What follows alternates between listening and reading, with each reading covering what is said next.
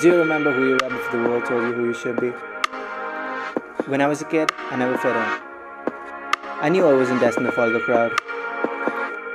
I craved adventure, success, and happiness. See, my ideas were big, but my reality was small.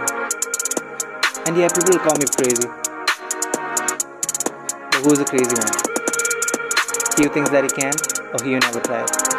So I tried, and tried, and tried again. And this became my truth. My failures made me smarter.